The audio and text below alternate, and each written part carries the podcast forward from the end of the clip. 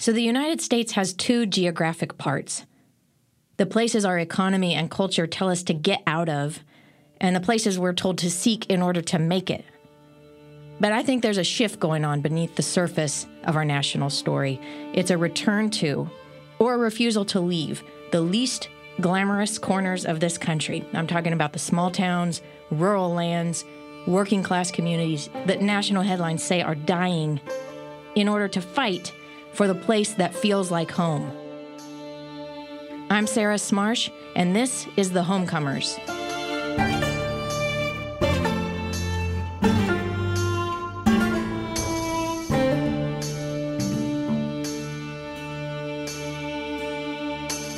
I was with a forester in Alabama a couple of months ago, and he uses drones to look for wild hogs. So we were at night with this drone looking for wild hogs while he actually had Goodie Mob, which is a, a, rap group, playing in the background, I said, Oh my God, this is the Black Belt, the 21st century Black Belt, where you can have the culture and traditions of the past, but you have technology that can assist you in, in being successful. And we've got to connect the young people with that vision.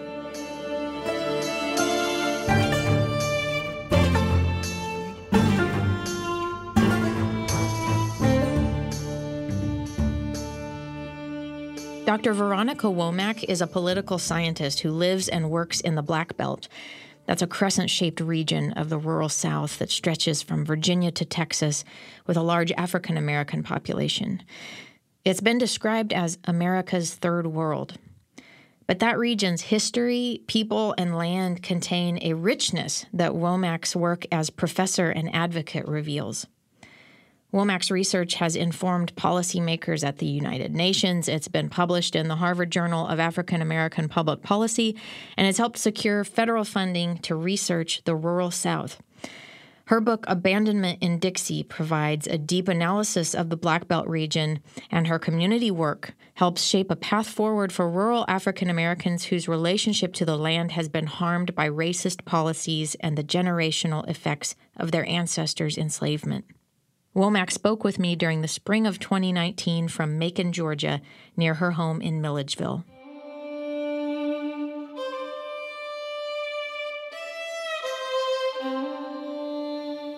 So I'd like to start with the same question that I'm that I ask all my guests to kick off these conversations.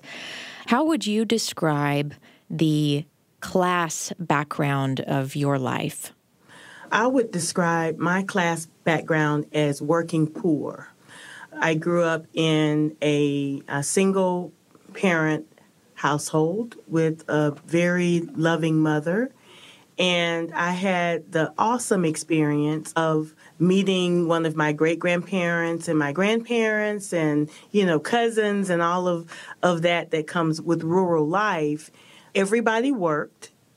Everybody worked very hard some people with two jobs, you know, and then they did things on the weekend to supplement their income, but everybody was, was still poor. So I consider myself to be someone who has experienced poverty within our society and understand that poverty does not necessarily mean that you're you're not trying. Mm-hmm. And the place where that coming of age took place, correct me if I'm wrong, is Greenville, Alabama. Is that right? Yes, uh, mm-hmm. uh, Greenville, Alabama, which is located in Butler County, Alabama, within the Alabama Black Belt. Got it. I was looking up Greenville today and, and I saw population is a little over 8,000 and I was just mm-hmm. kind of looking at Google Maps. There's a Cracker Barrel and a Walmart, yes. you know. Um, and we're um, known for the Bates House of Turkey. Okay. Uh, and most people that come through there, they'll stop for gas and get a get a turkey sandwich. But they've expanded some of the restaurants, and so now we have a a bigger offering. When you were a kid there, when was that exactly? And and if you could just tell me kind of what what that place was like for you growing up. I was born in 1969 and I grew up in the 70s and um, early 80s in, in Greenville. And it was a small town where most people knew each other. You know, you didn't have a lot of people that moved in. Folk were very hardworking. As I've, I've stated, uh, religion was a big part of, of, of my life growing up, as well as most people in Greenville. That was very important. Civic duty in various aspects was also a big part of Greenville, giving back to community, making sure that you take care of people that needed help. Uh, and so I grew up watching people who may not have been wealthy give what they had to help other people.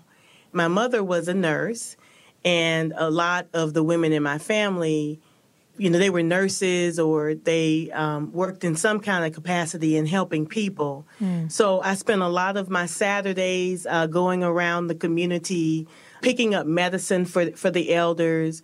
My mother and grandmother would sometimes go and take care of people. Some of my older relatives lived with us at some point if they were sick. And so I was socialized to to really help people. You know, if you have a lot, if you're not willing to share it and work for the betterment of the community, then you know why even have it. Mm-hmm. So I went to public school. We had, of course, a, a, still a dual school system, where we had the public school system and then the segregation academies. And I had a, a wonderful time in high school. Went through high school, and then was off to to see the world. But my my life was grounded in family. Uh, you know, rich traditions, great food, fresh food at that. Although when my grandfather would come with the bushels of peas for us to to shell, that wasn't the highlight of my life. right. When you're a kid, you're not into no. that. Was your grandfather um, a farmer? Did he live in a more rural spot? Yes. Mm-hmm. Both grandparents actually, both grandfathers farmed. And so I had access to fresh fruits and vegetables and fresh, you know, meat my whole life. I, you know, remember being with my grandfathers and always just watching them work in the field and that that really inspired me because it showed me self sufficiency. Mm. Uh, you know that you could, if you had land, if you had property, you could really take care of yourself uh, because you know you could throw something in the ground and it would grow. Uh, you know, so they had chickens and hogs and cows, goats, uh, and so it was just it was it was a really rich rural upbringing. And and now you went on to uh, the University of Alabama. Correct me if I'm wrong. For for all of your studies, um, including yes. your PhD, and and I was seeing that's about 45 miles away from those family farms of yours. So you kind of yes. you stayed pretty close to home, and I was just wondering uh, if you could reflect on on why that might be. Well, you know, I was raised with a, a single mother, and so my siblings were still at home and I wanted to be close to home. I always thought I would live in Alabama for my entire life. Also, logistics were a part of my conversation because being a rural family, transportation was an issue. So, you know, if I were to leave the state and go places, then how would I afford the you know the transportation to get back home. Mm-hmm. So that was always on the on the front burner as well. Being able to travel and be at home when I I needed to be, and I felt a very strong, you know, um, connection to my my family, and I wanted to be close. So I said, well, you know, I'll get all of my degrees here and then I'll stay in the state and, and do work. In some ways, while, while you're living in and working in a different state now, your your work is sort of a love song to your home as well. Yeah. and so so if we could talk about that work a little bit. Your um your website I noticed offers three professional titles that you claim, which are political scientist, rural researcher and black farmers advocate. And I was thinking, wow, that is a powerful trifecta in that it contains intersections of America that the, the prevailing notions, that, which are usually written, by the way, by, I would say, affluent urban white people, would have us believe are separate. So you would you'd think from headlines, for example, that all black Americans live in urban areas, or you'd think that all rural farmers are white. And you're validating a more complicated truth as a researcher and an advocate. So I, I'm just wondering if you could talk a little bit about the path that led you to weave these three different professional strands into this multifaceted career you've got? Growing up, I was very fortunate to spend a lot of time with my great grandfather, Papa and my grandfather. And I noticed one day we were at the drugstore and Papa had gone in to get his medication, but he really wasn't interested in me sticking around while he made the transaction.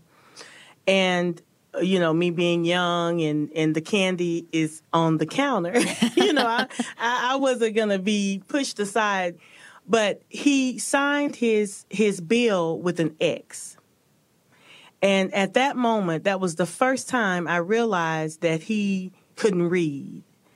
And that always perplexed me and it bothered me because he was a very intelligent man and he he was proud.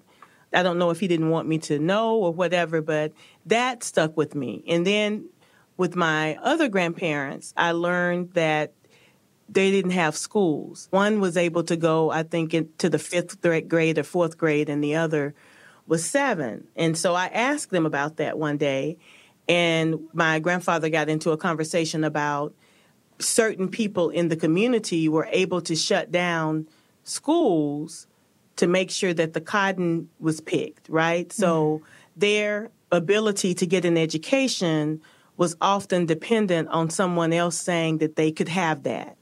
So that stuck in my mind. And then when I got to the University of Alabama, I started to take classes with people who uh, had not had my lived experience, that had very strong opinions about poor people, about rural people, about poor rural black people.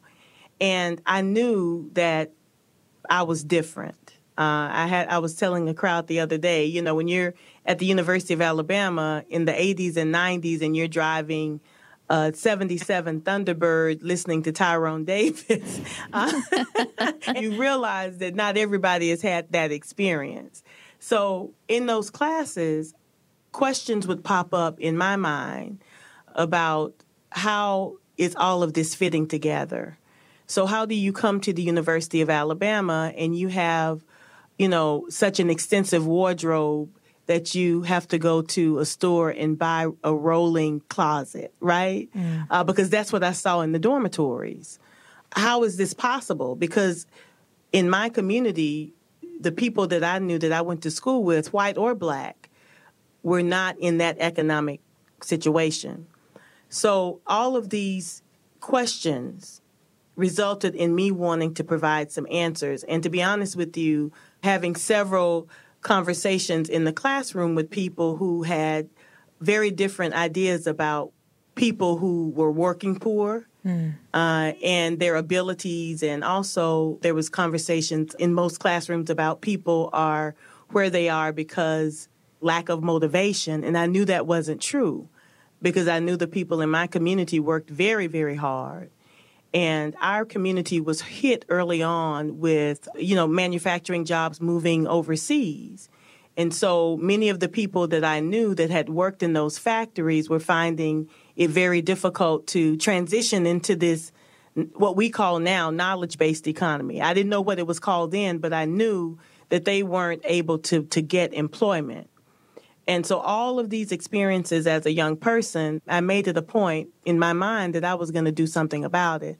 Initially, I thought I would be a lobbyist because that's what I heard lobbyists they could do that. They could influence policy. So I went into communications. And then how do you see that that ended up circling back to an emphasis on on rural specifically? Well, once I started to get into my degree program, although I was in communications, I had a professor that was a political scientist, Dr. Karen Carty. And she piqued my interest because she helped me formulate discussions on persuasion, right? So her focus was kind of, you know, political persuasion. So that opened my eyes and piqued me a little bit. And then uh, the university hired Dr. Amilcar Shabazz, who was the first director of the African American Studies program at Alabama. So I started taking courses with him, with Rose Gladney over in the American Studies Department, and I started to read. And I realized that there were people who were researching these things that perplexed me. So I took a course with uh, Dr. Norrell, who spoke to the civil rights movement in Tuskegee, Alabama. And I said, man, all of these things that I'm reading, a lot of this happened in communities just like mine. Mm. So I continued to read. I read uh, V.O. Key and Southern politics, and boy, everything just started to to come together.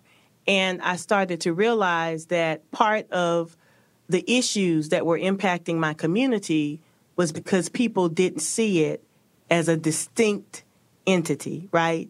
So Greenville was just Greenville. Mm-hmm. But once I started reading and learning that no, this is a complex region, and what's happening in Greenville is happening in other rural places. And so it was just a combination of lived experience, being exposed, you know, to literature and exposed to information that resulted in me pulling rural into this because it, it wasn't necessarily rural classes at the time. Right. What I was reading made it very clear that a many of the people that wrote it didn't know anything about you know rural places yes or you know the voice was completely missing you know there was no rural voice at the table mm. and one day i was in a class uh, we were talking about urban policies and so I asked about, well, what about the black belt? And the professor said, well, really, there's nothing that can be done for the black belt. We just need to give, you know, people a one way Greyhound bus ticket out. So mm. that kind of that angered me. I was like, I'm going to prove him wrong. Mm-hmm. So yeah, I really enjoyed my experience at Alabama because it opened up the world to me. Yeah. And let me ask you this, you know, when when you were in that classroom and the professor made the comment about nothing can be done, we ought to get mm-hmm. them a mm-hmm. ticket out as mm-hmm. though that's a grand gesture. That's like a prevailing story that's that's given to yes. rural communities all over this country. Get out. How do they just get, get out? out? Just yeah. just leave. I was very upset about that because he didn't know Greenville. He didn't know the people that I I grew up with and the richness of, of their life and their life experience, right? So you're looking at data without context. Yes. But I know the context, I know the story behind the data. And so it made me realize it was an epiphany. I said, you know what? We've really got to tell our story because the prevailing narrative is not correct. And so I got really determined then that I think I'll be able to to to do something about folk thinking that there's nothing there. Mm. Well, there's a lot there. And so let's change the paradigm mm. so that when they're making decisions, those decisions are based on correct information. Mm. And you provide a lot of correct information in your book, Abandonment in Dixie, that looks mm-hmm. at the Black Belt region. So let's talk about that and let's talk about that place. First of all, how would you define the Black Belt region for people who might not uh, have the right information? The Black Belt region is a rural, uh, crescent shaped collection of counties that's very rich in history. Geographically, it would be considered the old Confederate South. It is traditionally agriculturally based. It has a significant population of African Americans. For example, right now, the African American population is a little over 13% nationally. Some of those counties have up to 70 or 80% African American population. So clearly, the history of those places, you know, is still living today in those geographic locations. Also, when that region transitioned from an agriculturally based economy, it transitioned to a low skill, low wage manufacturing economy. So again, people were able to, you know, be successful or live with their hands and education was not necessary. But that started to change. And so at this point, when you look at data, the black belt has, you know, some deficiencies that we need to address as a society. But I'd also tell people that you won't find a a region in the country where people are more caring, more focused on tradition, on sustaining this culture that includes rich food and being gracious to people. It's quite a, a, unique place. Mm. You know, I think sometimes about that the irony of having grown up in a, a very different rural area, but but one that has a, a, similarity I hear when you speak is that there's this kind of paradox where even though there's fewer people and maybe more distance between people in a rural mm-hmm. stretch of land, that actually engenders a closeness and an interdependency that might yeah. not exist in a densely populated apartment building in the middle of New York City. You know what I mean? Most definitely. Most definitely and and it, it creates opportunities for you to not only learn about people, but you're you're connected to them in your ability to help, right? Mm-hmm. So when I grew up, there was a lot of sharing, a lot of outreach. You know, people didn't die alone. That's just not how, you know, people lived in the Black Belt. You were connected through your church family or through the Masons or the Eastern Stars or your sorority or whatever, you were connected to your community and people knew what was happening with, with each other and that they were there also to support. Mm. You use the word frequently, and, and in fact, in uh, in the subtitle of your book, Underdevelopment in the Black Belt, you use this term underdevelopment, where I think a lot of others mm-hmm. would would go to the um, easy phrase, poverty stricken or, or yes. something like that. And I, am wondering, what does that yes. word mean to you, that word choice of yours, and what, what kind of positive power does that hold in this discussion? Underdevelopment means that you have a region, you have people in the region who have assets, whose communities are rich in many factors but those factors have not been mined, right? So this is not a barren place. This place has significant resources already. The rich history, the willingness of the people to work. When you look at the Black Belt region, you know, people have always worked. So coming to a policy making discussion with the myth that you're dealing with people who don't want to work is counter to what the what the history says mm-hmm. and what the history is yes. and what the present is. And so when we're talking about rural places, rural people, regardless of if you're talking about the Midwest or the Black Belt or the Appalachian region, these are regions that have often suffered from the extraction of their resources, not from a lack of people working or motivation. that mm-hmm. that's counter to what is really happening. And so I'm hoping when we talk about underdevelopment, we're talking about coming back to the discussion of what can we do to move the region forward and at the center of that are the assets that we already have. Mm.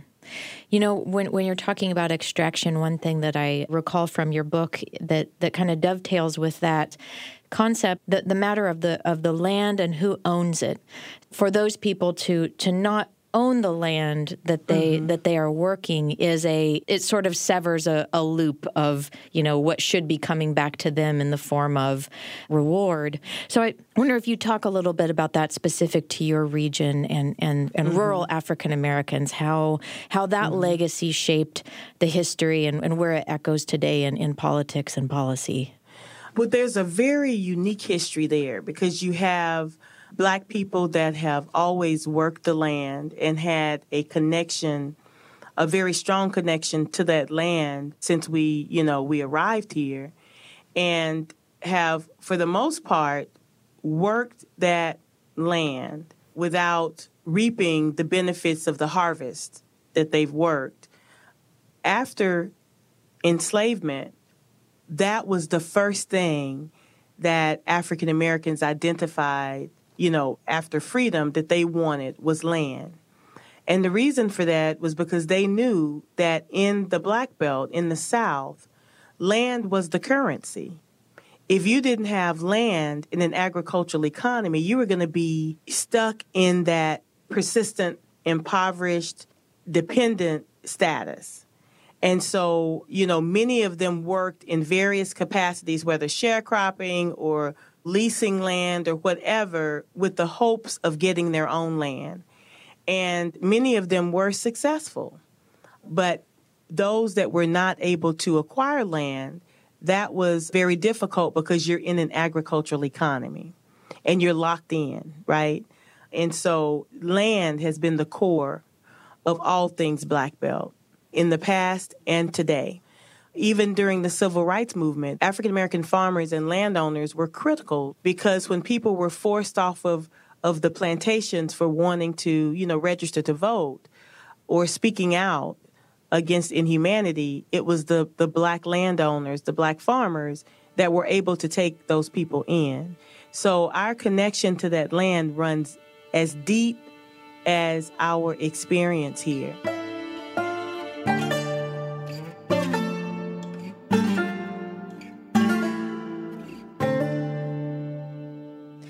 So, this maybe brings us to talking about Black farmers today and Black land ownership mm-hmm. today. You founded the Black Farmers Network to kind of advocate for that community in the Black Belt region. And I wanted to share some USDA numbers. These are from 2012, their Census of Agriculture. In 2012, there were almost 45,000 black farmers in the country. Incredibly, to my mind, and maybe we can get into this in a moment, that number's up 12% since 2007. So in five years, that group jumps by 12%. And, and then here's what's relevant to your home 90% of them are in 12 southern states.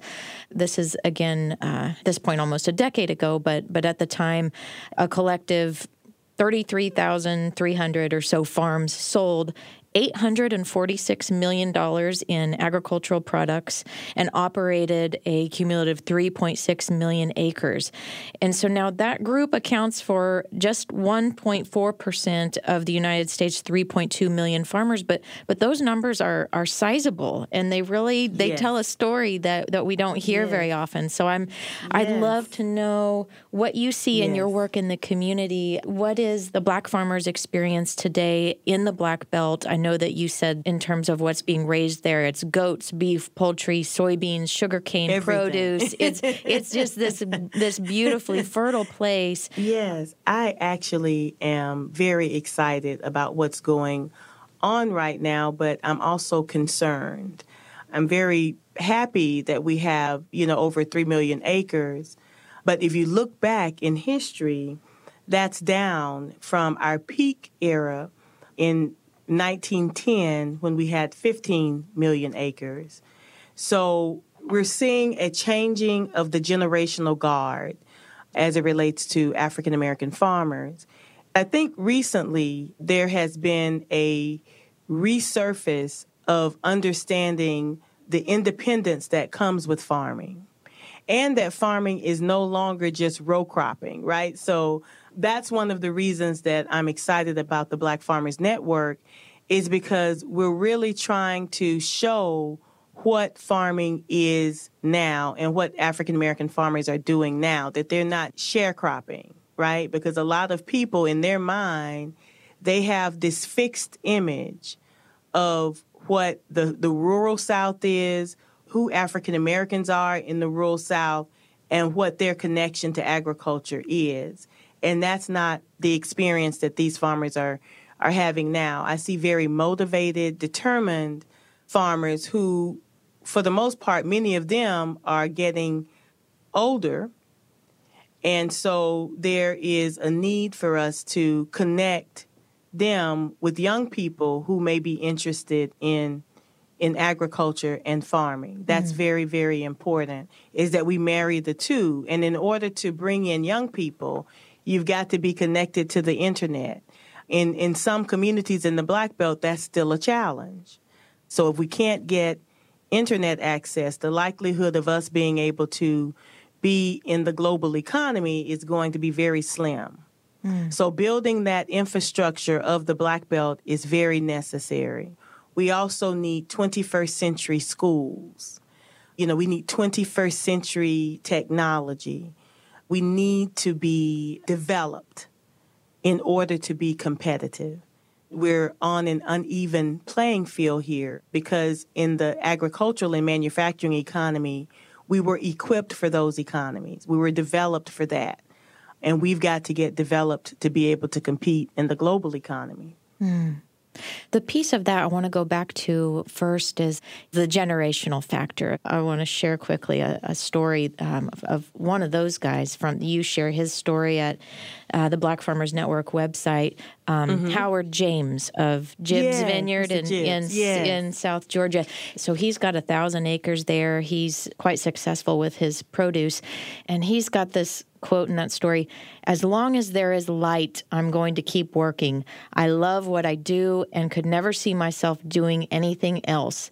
And he reflects on this piece that you're getting out of how do we now shift into the modern age and connect generations. And he says, one of the greatest things we can share is what we're able to pass on.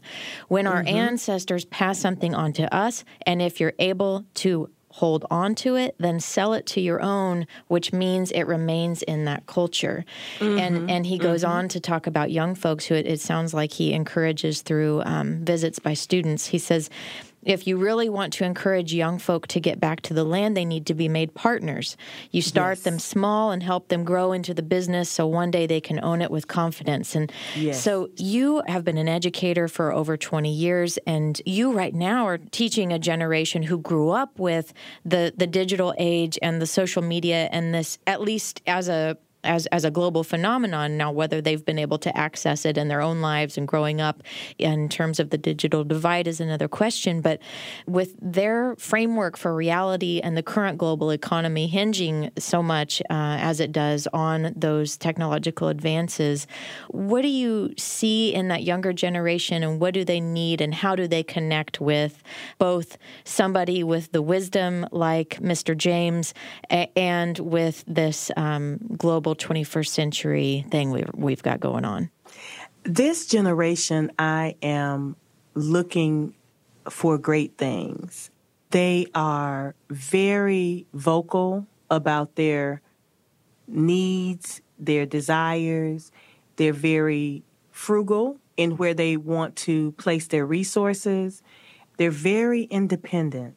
And so, for this particular generation of people, agriculture fits very well with their need for independence and for them to be the leaders of their life.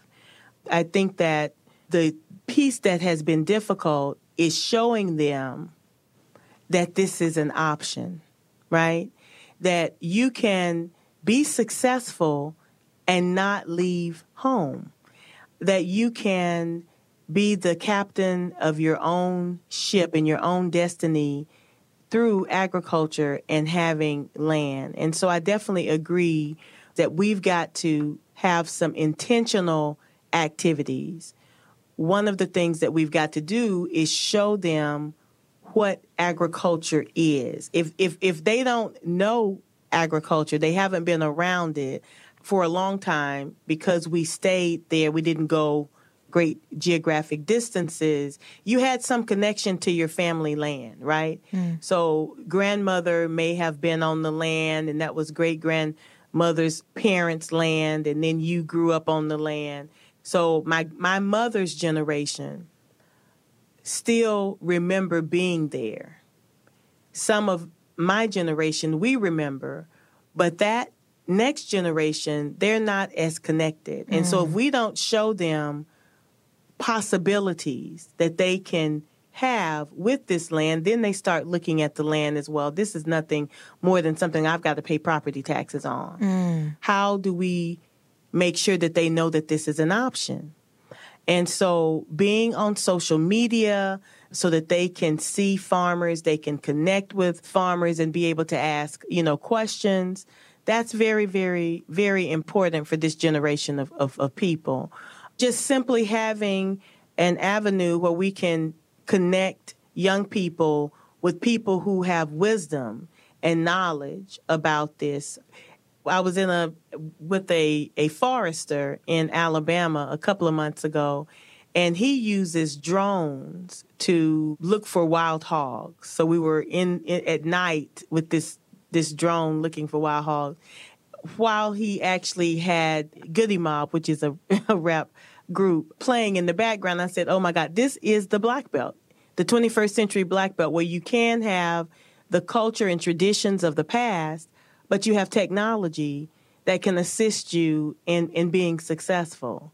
And we've got to, to connect the young people with that vision.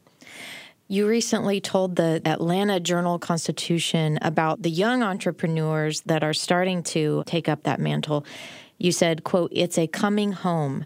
And mm-hmm. and that struck me because as you're describing this um, the current young generation, for some of them they might not readily perceive it as home or they might mm-hmm. not I'm just wondering what you meant by that. And is is the coming home? Is it literal? Is it metaphorical? Is it all the above? Are they conscious that that's what's happening, or is it your understanding of history that allows you to make that assessment? I think it's my understanding of history, and that it may not necessarily be them coming to their ancestral home, mm. but it's them coming to their collective home home which allows them to be who they they truly are and be free. So it's kind of a, a circle. When our ancestors were made free, land was their pursuit. And so I think for these young people who are looking to go back into agriculture, they're searching for the freedom to be who they are and to live their lives and be able to do what they want to do uh, with their time so when I say they're coming home, they've come to the realization that perhaps this is the vehicle that I can use to be free. I learned from your book actually what, what you're saying reminds me of this that that the very term for the region black belt derived originally from that fertile dark soil and then it mm. came to refer to the people mm of that mm-hmm. place. What significance do you see there in in that sort of um, you know there's a you've got this phrase that's talking about the color of the earth and also the color of the people. There's something kind of profound about that. Yes. At that time, the land was very fertile and black and rich. And then, you know, black bodies were brought to work that land. And so, for so many generations, black people have been connected to that soil, even today. And young people are beginning to to reconnect to that cycle of life, really, because that's what it is. Mm. What does it mean to you as a native daughter of that region to, to witness those changes and, and that, that sort of full circle you're describing about the, the young generation? It makes me very hopeful because this young generation is very innovative. And if given the opportunity to come home and go into some of these rural places, the sky is the limit as to what they they'll they'll produce and be able to do there.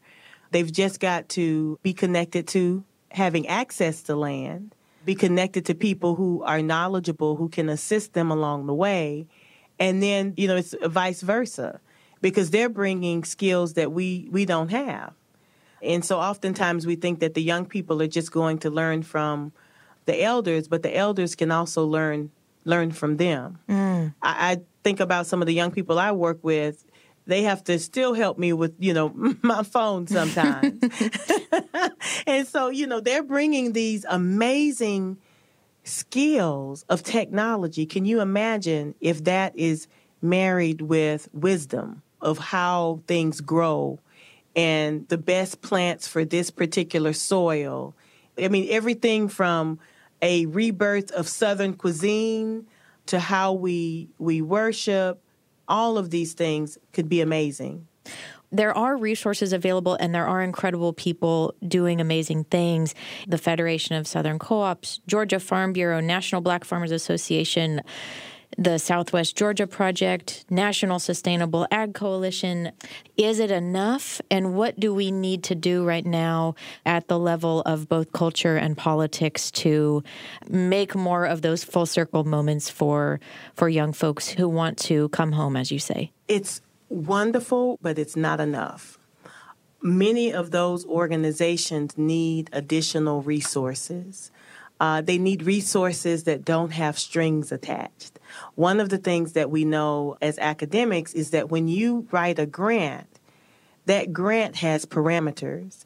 And so often, many of the organizations that work in the Black Belt are constantly having to chase grants in order to stay afloat. Well, that takes away from being able to actually implement the work, right? Uh, and so we need more resources so that they can do the work in the way that is unique to the region that they're trying to serve. We also need policy to marry the idea that these organizations need support.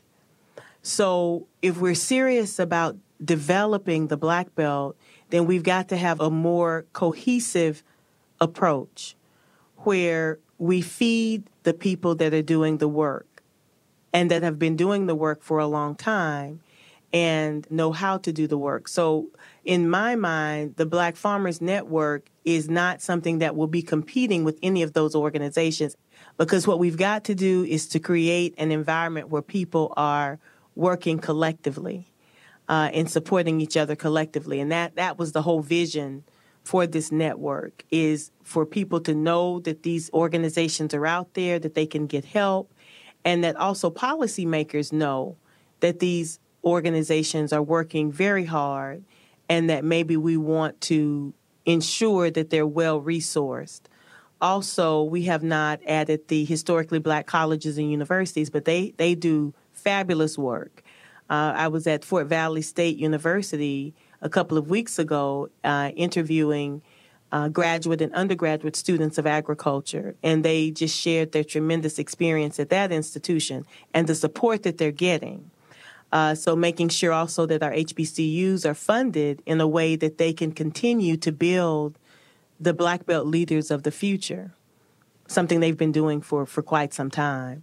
And uh, in, in my role uh, at, at Georgia College, many of our students are not from rural areas but I can do my part to make sure that they know about rural areas so that when they go back to urban areas as leaders and policymakers, that they understand this region better kind of a, a, bridge crossing, I guess, between, in some ways, between kind of two realms that, that we think of in some ways as two different worlds um, here in the U.S., but of course they're deeply connected. For folks who, who would read a headline, you know, maybe in the Washington Post that says, let's give up on these places, rural's dead, and here's why that's okay, what would you say to those folks? I would say to those folks that you don't know the black belt. that the things that you keep building, we already have. You meet and you try to carve out a little green space so that you can take your dog or you know you can run in this little small space. In our communities, we don't have to to make those. They're already there. Uh, you know, when you talk about creating organizations in urban spaces to build community. You don't have to tell people in rural places how to build community. We already know that. That's already innate. And we could feed our cities if we planned our spaces. So I, I would say don't give up on places that you are not knowledgeable about. Take the time to look at those places, not the deficits of those places, but what are some of the assets of those places and change that narrative because their narrative is not true.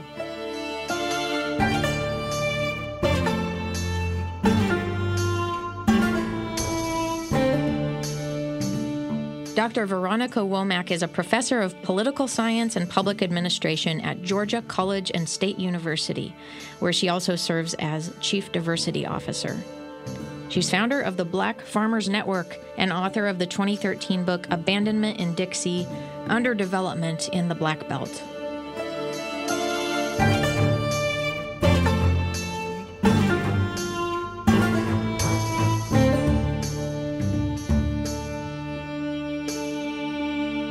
The Homecomers production team is audio editor Jesse Brenneman in Montana, composer Daniel Hart in California by way of Texas, web designer Tamika Pittman in New York by way of Colorado, illustrator Angie Pickman in Kansas, and communications manager Kendra Bozarth in New York by way of Kansas.